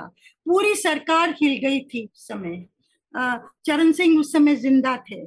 तो आ, मीडिया में लोगों ने उसको छोड़ा नहीं था। हम्म। साल भर बाद माया त्यागी के साथ क्या हुआ? उसकी क्या हालत है? अब मुझे याद है मैं गई थी तो मुझे उन्होंने बहुत फोटोग्राफर और मुझे कहा आप क्यों आए हो? हमारी ज़िंदगी बर्बाद कर दी है।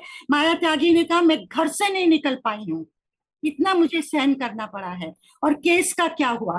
तो अगर मीडिया उसको बार बार बार बार बार बार फॉलो नहीं करेगा हम्म। उसको सुर्खियों में नहीं रखेगा तो फिर न्याय भी नहीं होगा। क्योंकि लोग भूल जाएँगे सरकारें तो हमें मालूम है सरकारें क्या करती हैं। तो मुझे लगता है कि निर्भया केस भी हुआ हल्ला हुआ तो कानून बदला गया। हाँ। उसी तरह अंकिता के केस में भी ये कुछ लोगों को ये ठान लेना चाहिए कि हम इसको छोड़ेंगे नहीं। जी। और उसके साथ न्याय हो जान गई है। मुझे तो लगता है पता नहीं महिला इतने आगे सिर ऊँचा करके चल रही है हमारे देश में और उतना ही उसके खिलाफ बैकलैश भी हो रहा है। वायलेंट बैकलैश हो रहा है। जी। शार्दुल? देखिए अपराध इस इस स्पेसिफिक अपराध से जुड़ी बात देश जी ने भी करी और नीरजा जी ने भी। अपराध दुखद है और उसमें कोई शक भी नहीं है, पर मैं ध्यान दूसरी तरफ़ भी ले जाना चाह रहा था। अपराध क्या होता है, वो हमेशा जो कानूनों के बीच क्रैक्स बच जाते हैं ना, उनमें होता है और वो फिल करता है सिस्टम ये जो व्यक्ति है पुलकित इसके पिता बड़े राजनीतिक शख्सियत हैं उस राज्य के, ये फ़ायदा उठाने की परिस्थिति में तब पहुँचे हैं क्योंकि हमारा सिस्टम उसे अलाउ करता है। हम्म। पुलिस रिफॉर्म वो होते तो ये असर नहीं पड़ता। ये लैब्स अपने आप रिमूव हो जाता है क्योंकि जब पुलिस वाला मैं कहता हूँ कि एक एवरेज पुलिस वाला भी अगर उसकी तनख्वाह पोस्टिंग उसके जीवन पर राजनीतिक सत्ता का एक किसी राजनीतिज्ञ का असर नहीं रहेगा तो वो अपना काम वैसे करेगा जैसे उसे समझ आता है जैसा उसे बताया गया। है हम हर कोई अपना काम ऐसे ही करता है। हमारे कुछ सुपरवाइज़र होते हैं हमारे कुछ नीचे काम करने वाले होते हैं कुछ हमारे साथ काम करने वाले होते हैं। और उस सिस्टम में काम करता सिस्टम अपने आप को करेक्ट करता है और यही राजनीतिज्ञों की ज़िम्मेदारी है। दूसरी चीज़ ये जो जो स्पेसिफिक वो उससे सेक्स वर्क में इन्वॉल्व होने को कह रहे थे हमें किसी, समझना किसी वीआईपी को सर्विस देने की वो, बात। वो किसी को भी मतलब हो। पता होना चाहिए कि कौन है ऐसा वो वो एक अलग मुद्दा मैं यही कह रहा हूँ इस स्पेसिफिक अपराध से इसके दूसरे कारण भी हैं जो अपराध से थोड़ा हटके हैं। सेक्स। वर्क को हमारे समाज में आज भी इतने निकृष्ट तरीके से देखा जाता है जैसा जिसका परिवेश बाकी दुनिया में बदल रहा है हमें समझना चाहिए कि सेक्स वर्क बहुत सारे मामलों में समाज को सीधा रखने का काम करता है और ये आज से नहीं है ऐतिहासिक रूप से सत्य है हम्म। और जितना सरकार किसी क्षेत्र से बाहर रहती है उतना ही वहाँ अपराधी घुसते हैं आप देखिए यूरोप के उन देशों के एग्ज़ाम्पल जहाँ अल्टीमेटली सेक्स वर्क को लीगलाइज किया गया उन्हें केवल हेल्थ प्रोटेक्शन दिए गए और लाइसेंस दिए गए। तो वहाँ पे मानव तस्करी में बहुत कमी आई। जो एसटीडी फैलती हैं सेक्सुअली ट्रांसमिटेड डिज़ीज़ उनमें कमी आई। उन्हें संरक्षण मिला, उनके बच्चों को जगह मिली। ये भी हमारे देश के नागरिक हैं ना। भाई, अगर आप स्वतंत्रता की बात करते या तो आप ये मत कहिए, आप मोनार्की घोषित कर दीजिए।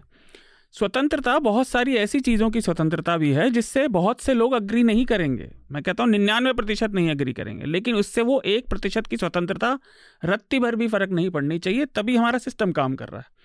तो ये रिफॉर्म हमारे देश में होने ज़रूरी है और हम तो लगातार इस पर किसी न किसी विषय पर बात करते ही रहते हैं। रिफॉर्म सारे अटके शार्दुल ने जो बात कही उसमें एक करेक्शन की बात है कि शार्दुल जो कह रहे हैं वो उनका कहना कि ये जो चोरी छिपे अवैध तरीके से सेक्स वर्क को बढ़ावा दिया जाता है या लोग इन्वॉल्व होते हैं बिज़नेस में उन चीज़ों में रिफॉर्म की ज़रूरत है।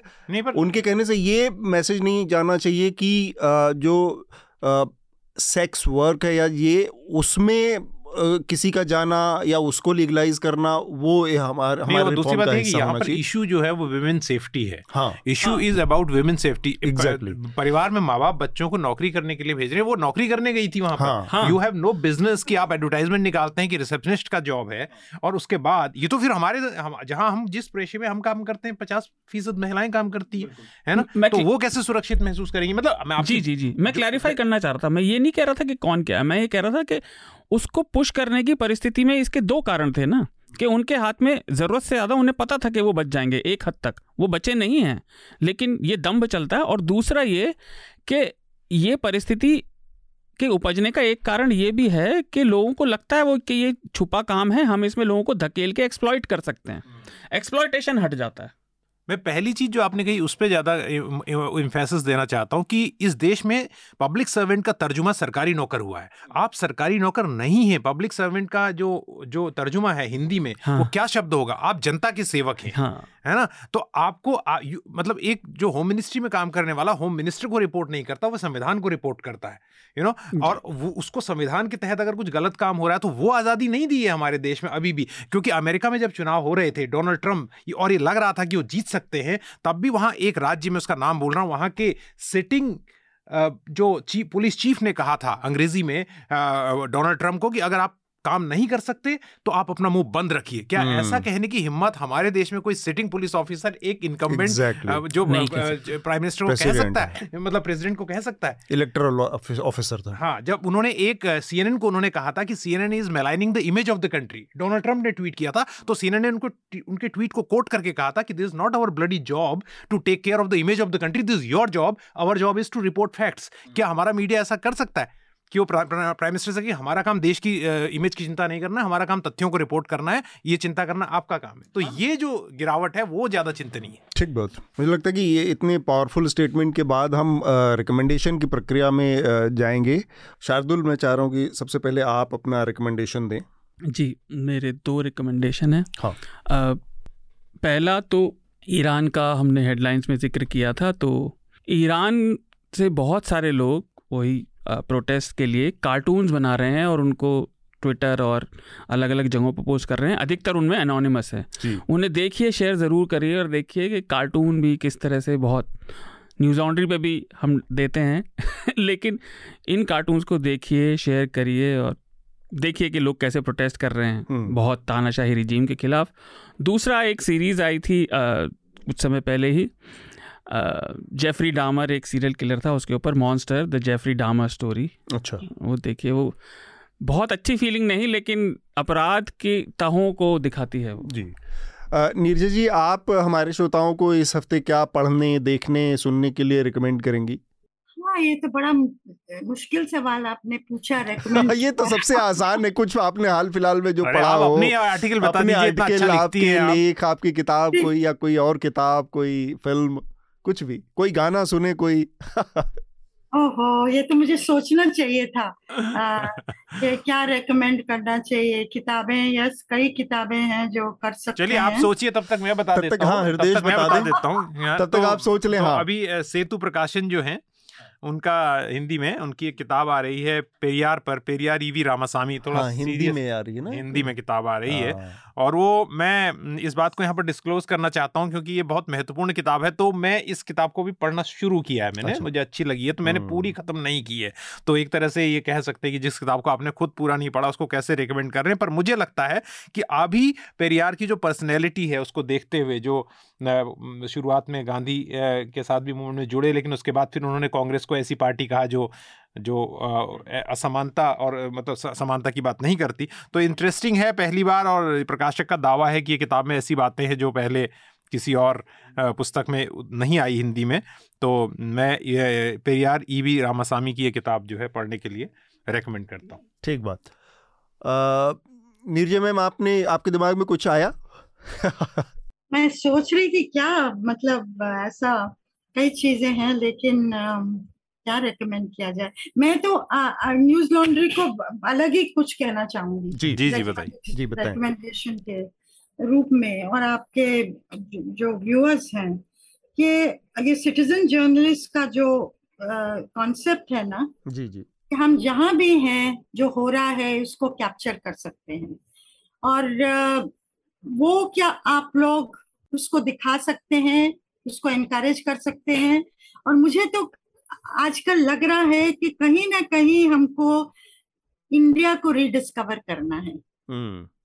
ग्राउंड लेवल का इंडिया किस तरह से हम रिडिस्कवर करें? जो हम कह रहे हैं ना महिलाओं के साथ क्या रहा क्या हो रहा है? रिजॉर्ट्स में हो क्या रहा है? मैं अभी पंजाब में थी तरन तारन में वहाँ महिला फार्मर्स क्या शानदार लड़कियाँ। जी जी जी। फ़ार्मिंग कर रही हैं ऑर्गेनिक फ़ार्मिंग कर रही हैं कंपोस्ट बना रही है उसके साथ यील्ड उतना ही हो रहा है जितना यूरिया के साथ। मतलब मन खुश हो गया। तो वो छोटी छोटी चीज़ें हमारे देश में जो अच्छी हो रही हैं जिससे देश मज़बूत है देश जो है सो है आज भी। इतनी खामियों के बावजूद। उसको कैप्चर करने की ज़रूरत है। आप करिए न्यूज़ लॉन्ड्री में और सिटीजन जर्नलिस्ट से इनवाइट करिए जी जी। ग्राउंड लेवल तो हमने हो है। मेरे मन में तो यही आ रहा है कोई किताब गाना ये सब तो जी जी जी बिल्कुल। और तरन तारन तो एक ऐसा इलाका है जो एक समय जब बहुत ज़्यादा मिलिटेंसी थी तो उस वक्त काफ़ी बदनाम था लेकिन मैंने 2004 में वहाँ पर जाके एक स्टोरी कवर की थी कैसे वहाँ की लड़कियाँ जो हैं वो वर्ल्ड रेसलर बन रही हैं और वो बहुत ही बहुत ही ज़बरदस्त उस वक्त जो किरण बेदी के हस्बैंड हैं ब्रज बेदी उन्होंने मुझे कहा था ये स्टोरी जाके वहाँ कवर करने के लिए। तो बहुत आपने अच्छी याद दिलाई तरन तारन की। तो लगे हाथ मैं अपना रिकमेंडेशन दे दूँ।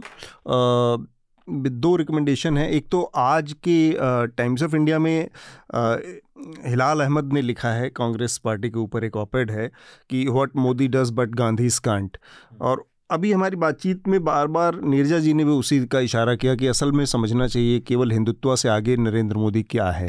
तो वो उसी चीज़ को उन्होंने बहुत एक तरह के पॉलिटिकल साइंटिस्ट जैसे हैं और सीएसडीएस से जुड़े हुए हैं तो उसको उन्होंने बहुत अच्छे तरीके से एक्सप्लेन किया है कि गांधी जो मिस कर रहे हैं और मोदी जहाँ पर हिट कर रहे हैं। वो क्या चीज़ हो सकती है। और इसके अलावा एक किताब है जिसको रिकमेंड कर रहा हूँ मैं द कांग्रेस सिस्टम जो रजनी कोठारी की लिखी किताब है। तो कांग्रेस पर चूँकि हम लोगों ने बहुत बात की और कांग्रेस के पूरे सिस्टम को समझने का सबसे असली वो खिड़की नहीं पूरा गेटवे है कांग्रेस के अंदर घुसने का देखने का।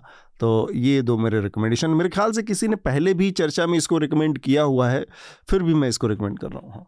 एक मैं रिकमेंडेशन और जोड़ देता हूँ। जी जी जी मेरे दिमाग आपकी तो में एक दो से कम से कम चार पाँच नहीं नहीं दो मैंने दी। तीन तो मिनिमम ही है हाँ। तो मेरे दिमाग में मेरी तरफ़ से भी दे दीजिए।